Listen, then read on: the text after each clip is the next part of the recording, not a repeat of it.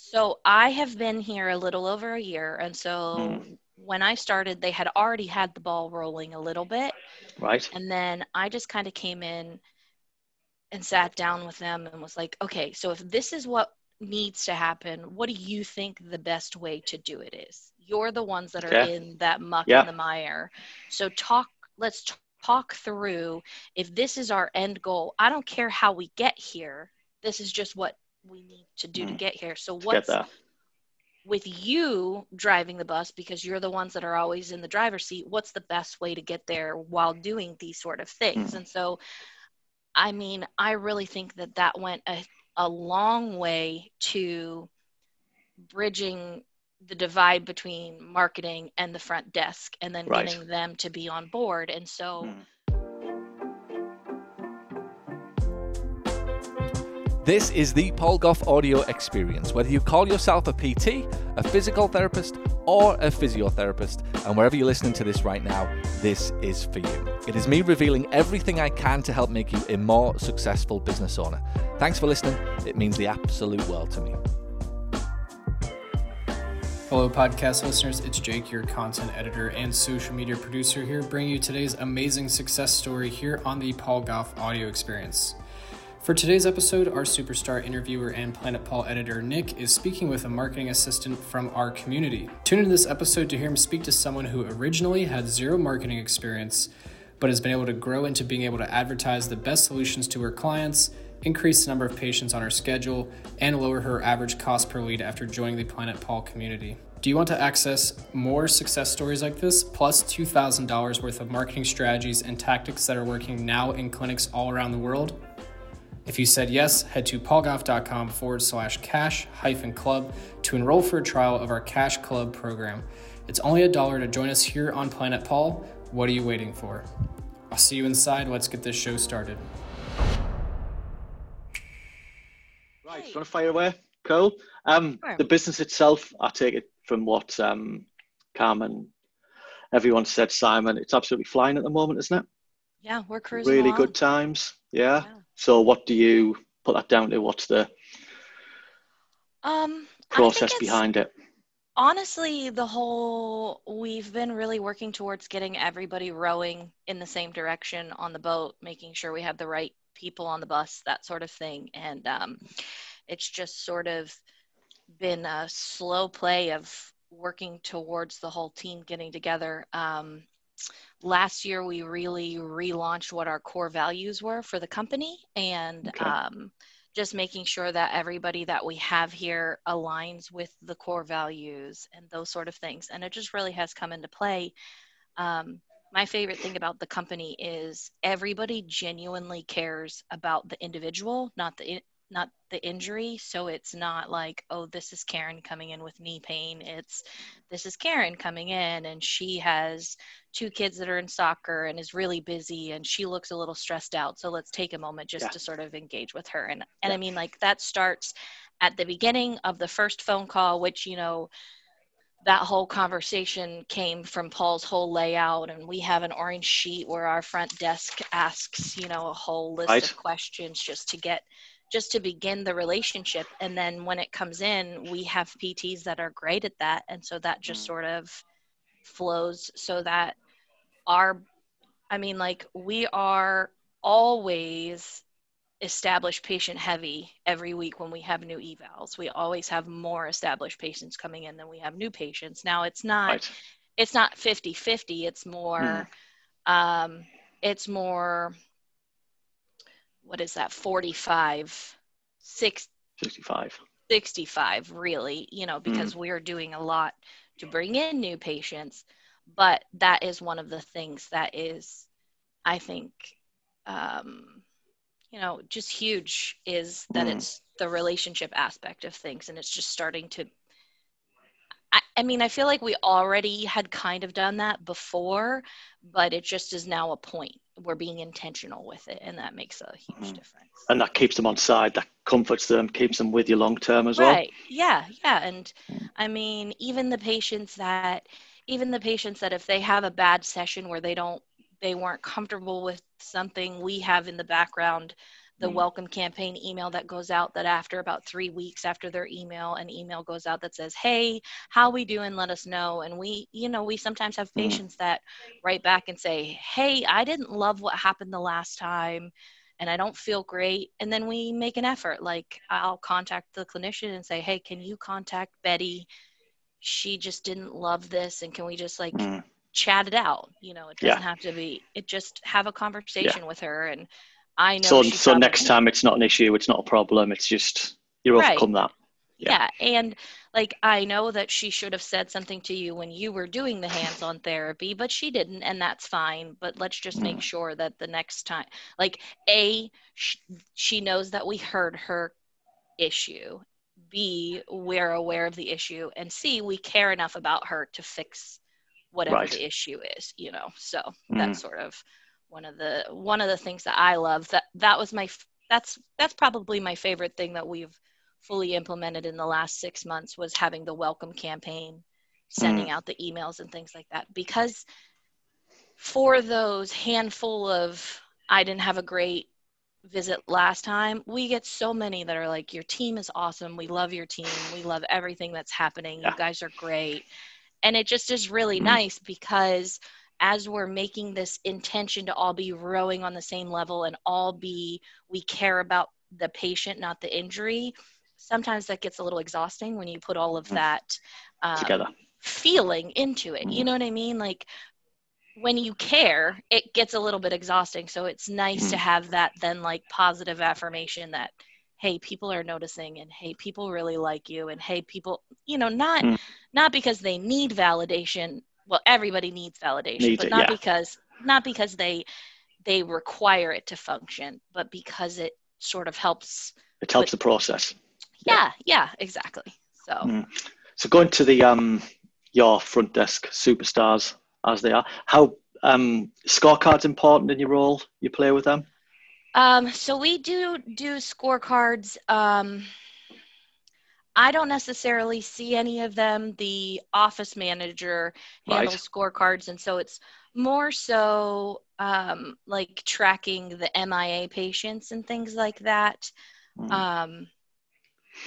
We're working on implementing sort of like a better way to track plans of care and that sort of thing. But as for the front desk, I don't necessarily know if the scorecards come into play with the success of how the front desk is doing right now. So what is the secret to their success down to then? I mean, okay. So I have been here a little over a year. And so when I started, they had already had the ball rolling a little bit. Right. And then I just kind of came in and sat down with them and was like, okay, so if this is what needs to happen, what do you think the best way to do it is? You're the ones that are in that muck and the mire. So let's talk through, if this is our end goal, I don't care how we get here. This is just what we need to do to get here. So what's with you driving the bus, because you're the ones that are always in the driver's seat, what's the best way to get there while doing these sort of things? And so, I mean, I really think that went a long way to bridging the divide between marketing and the front desk, and then getting them to be on board. And so when I say they have marketing's back, it's because they have my back personally, because I made the effort to bridge that gap and make relationship. Yeah, from the initial. Right. And so it's not...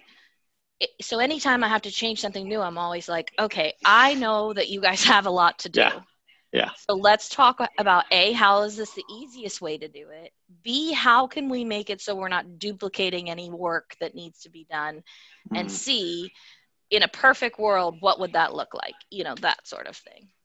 And was that important? Sorry. That's okay. Go on, carry on. No, go on, carry on.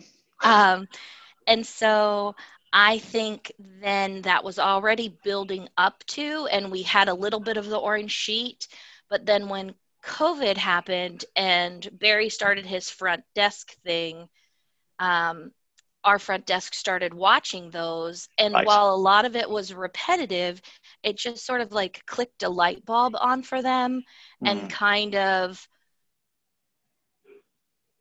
I think because before I started, there was a little bit of a struggle in understanding the why. And so Barry sort of like flipped that light on, like, holy shit, that makes sense. And then Sherry tried it one time having a phone call. She literally got, I think it was 5 no's in one call. Right. And just through having the whole conversation and just being like, she finally got her to schedule an eval because she was like, right. I understand all of these things, but the reality is I have what is the answer to your question. And so getting that to be the mindset, like we have what they need, and being exuberant about trying to convince them really just, I think, made the difference, in the front desk's mindset. Yeah. So when you go back to your coming into the company a year or so ago, was it important for you not to come in and say, I'm this, I'm doing this, I'm doing this? It was a case of listening to them, understanding them, knowing how they operate before you would implement anything. Well, the huge benefit to me was I've never done marketing before. Right. So I didn't really know anything. I just knew how to have a conversation with a person like they're human. That was about it. And so it was really easy for me to come in and be like, explain to me, A, what we're doing, and B, why we're doing it. Like, convince me of why this is the way. And so, before I had started, I had watched a couple of Paul's videos just because they had, in one of the initial conversations, they had mentioned Paul, and I just was like, oh, okay, you know, everything that he's saying makes sense. It's just a matter of being intentional about that common sense thing. You know what I mean? Like I was fascinated with the mindset of like the personality drivers, and how if you notice that a person needs something, like giving it to them. In my mind, I'm like, okay, that makes sense. That's what I do. You know, in conversation, I notice that a grumpy person needs a smile, so I smile at them, or you know, those sort of things. And so then to spiral that down to how we're treating patients just was, I think, huge. Your process when you arrived then, what was your onboarding process like with the company? Oh, it was a disaster, but really? Don't say that. Yeah. So my first day, so because Steve, the owner, is the marketing like he has the marketing chair. I just do all of he provides the content and I do everything else. Yeah. He had patients my first day. So I had 10 hours of training videos. Right. Just to sit through and plow through and the first video that I watched was a Rachel Infusionsoft video. Okay.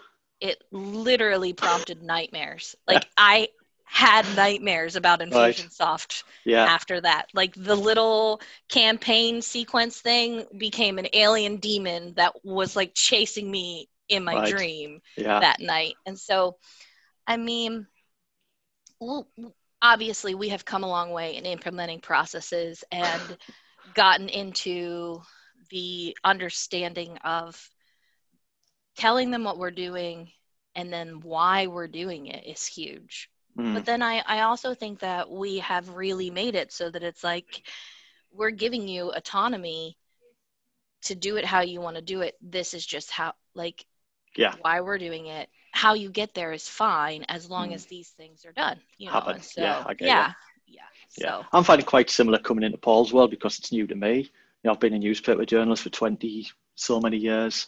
So coming into this business itself is like, wow. And when I get into the Infusionsoft training programs, I think it'll be the same with me as well. Don't worry.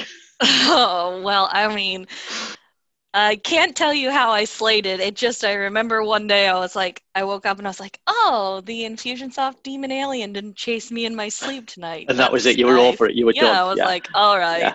You got the certificate now and that's it. Yeah. Cam still tells me regularly. Okay. I should say he's never once said that I'm an idiot. He's just adamantly agreed when I say I'm an idiot. Right. So, semantics, right? Yeah, you can get away with that. Yeah. So tell me, a typical day yours then, from arriving in the office? What's yours? Do you have a structure? Do you have a plan? How does it work?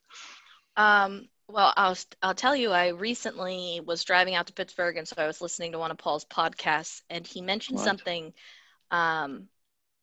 that I just found really interesting. And he talked about whenever he was, with the part of the soccer team, how the team never showed up like right at 1 o'clock for the game. They always showed up early to get prepared for the game. And so I was like, okay, I like that. And so I'm trying to be more intentional about coming in like 15 minutes early so that I can already have what I try to sit down and come up with a list of six things that need to be done this day. Now I always have like everyday projects, week projects, month projects, and then quarter projects that are always kind of like happening all the time. So the first thing I try to do is come up with a list of things that I need to do, reassess any meetings that I have to have, prepare for any meetings I have to have, that sort of thing. And then I just kind of take off, respond to emails, run through my stacks of paperwork for follow-up, check Infusionsoft, make sure it's working, build a campaign in Infusionsoft if I have to. Yeah. We're currently planning. So last month we had an all-day staff training day that basically was for marketing, but it wasn't necessarily marketing. It was more, because of the way that we're marketing, it was more of a core values training. And like, so we broke down the trainings from Paul's from the last mastermind and had each of the leadership present it in a way that kind of is conducive to their personality and a core value kind of thing. And so that went really, really well. And that was really basically them getting a why for everything that we did. And that was really huge. So tomorrow we actually have a training day with the clinicians, not a training day, like 2 hours with the clinicians where we're reviewing things that we talked about, talking about major wins, what worked, what didn't work. And they had to read To Sell Is Healthy over the month. And so then we're just having like how we apply that and that sort of thing. Just because I go back to, if I want to start a habit, if I'm not conscious and make a note like that every single day I need to do this, you won't. I won't. And so if we're trying to get them to change mindsets on things, if we don't remind them constantly, it'll fall by the wayside. Yeah, exactly. It'll be like, oh, I did this for a day, but then I didn't remember that I needed to do it. To do it again. Tomorrow. Yeah. So that's one of the benefits. I'm pretty excited because we're going to do like hot seats with difficult case scenarios, where one clinician will play out a patient and that sort of thing, which is one of the things that I saw on, I don't know, something. What was the question? Your typical day. Oh, well, I mean, if there's such a thing, and there isn't. Yeah, there isn't. It just is. I get done what I need to get done. Yeah. That's not very helpful for you, is it? No, that's good. Don't worry. I got a bit there. Accountability in the business, is that a big thing then? Personal accountability. Everyone has responsibilities. Everyone's expected to do A, B, C, D. Everyone's answerable to what they everybody have to do. Has like a, so every person in the clinic now has a scorecard, and that is kind of how the responsibility is matched. So like the whole front desk, all of the front desk team at all three locations is under Amy. I'm under Steve. All the clinicians are under the two clinician heads, that sort of thing. Yeah. So we have a, what is it? Geno Wick's traction set up for our whole conglomerate, if that makes sense. Yeah, okay. You got 3 practices, I take it, yeah? Yes, yep. Yeah, I know, because there was, and recently you had this foot scan. Yeah. Phenomenon, if you like, which went really well, didn't it? Yeah, well, it's funny. It's funny because, like, the competitive side of me was like, yes, this is awesome. And that's just all I wanted people to say. This is awesome. But then it was like,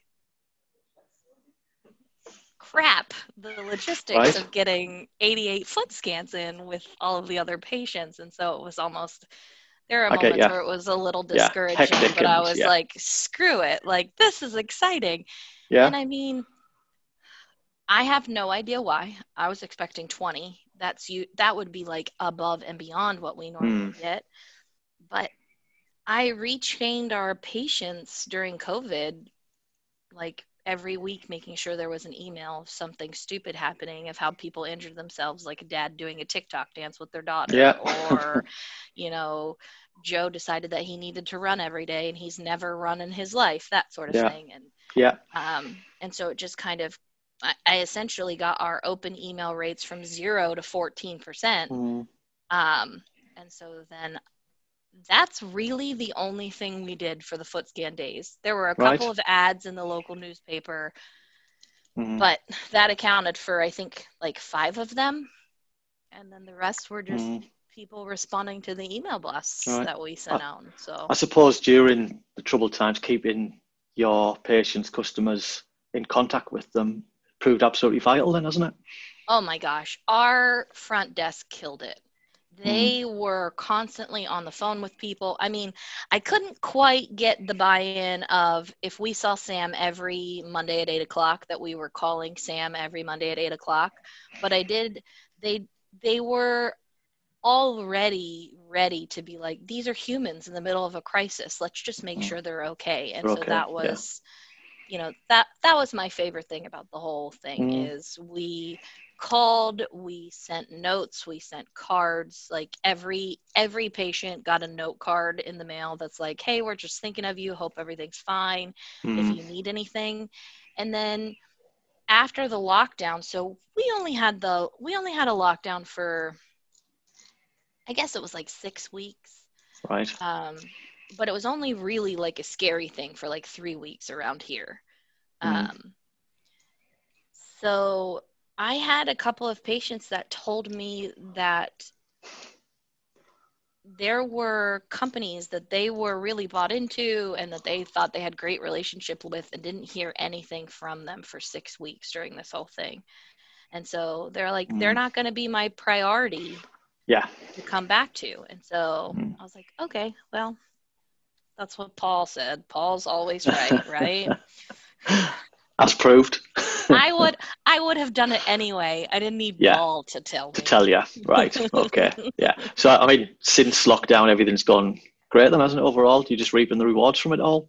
Yeah. So, during lockdown, I think the number was 40%. We dropped to about 40% capacity, which, I mean, you know, Brian has accountability groups that he's in where they had to shut down completely. And so we were really lucky that we could keep it at 40%. And we had a little bit of virtual PT, not a lot, but we did kind of get that off the ground. And that was what a lot of what my emails were about, was just telling stories of how it was beneficial to have virtual, you know. Yeah. Sessions. Yeah. And so, now we're back and then some. I think last week Steve said he thinks that we had the highest number of evals in Carlisle that we've ever had. So there you go. Success. It just really is all a team. And I mean, we still get a slew of patients from doctors just because we have relationships with different doctors, and the way that we care for our patients, the doctors want to send their patients that they care about to places that care about their patients. And so I understand.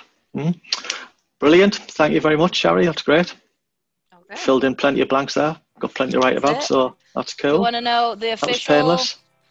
So far we had 86 foot scans and 55 of them converted to valves, took on. So it's a great success rate, isn't it?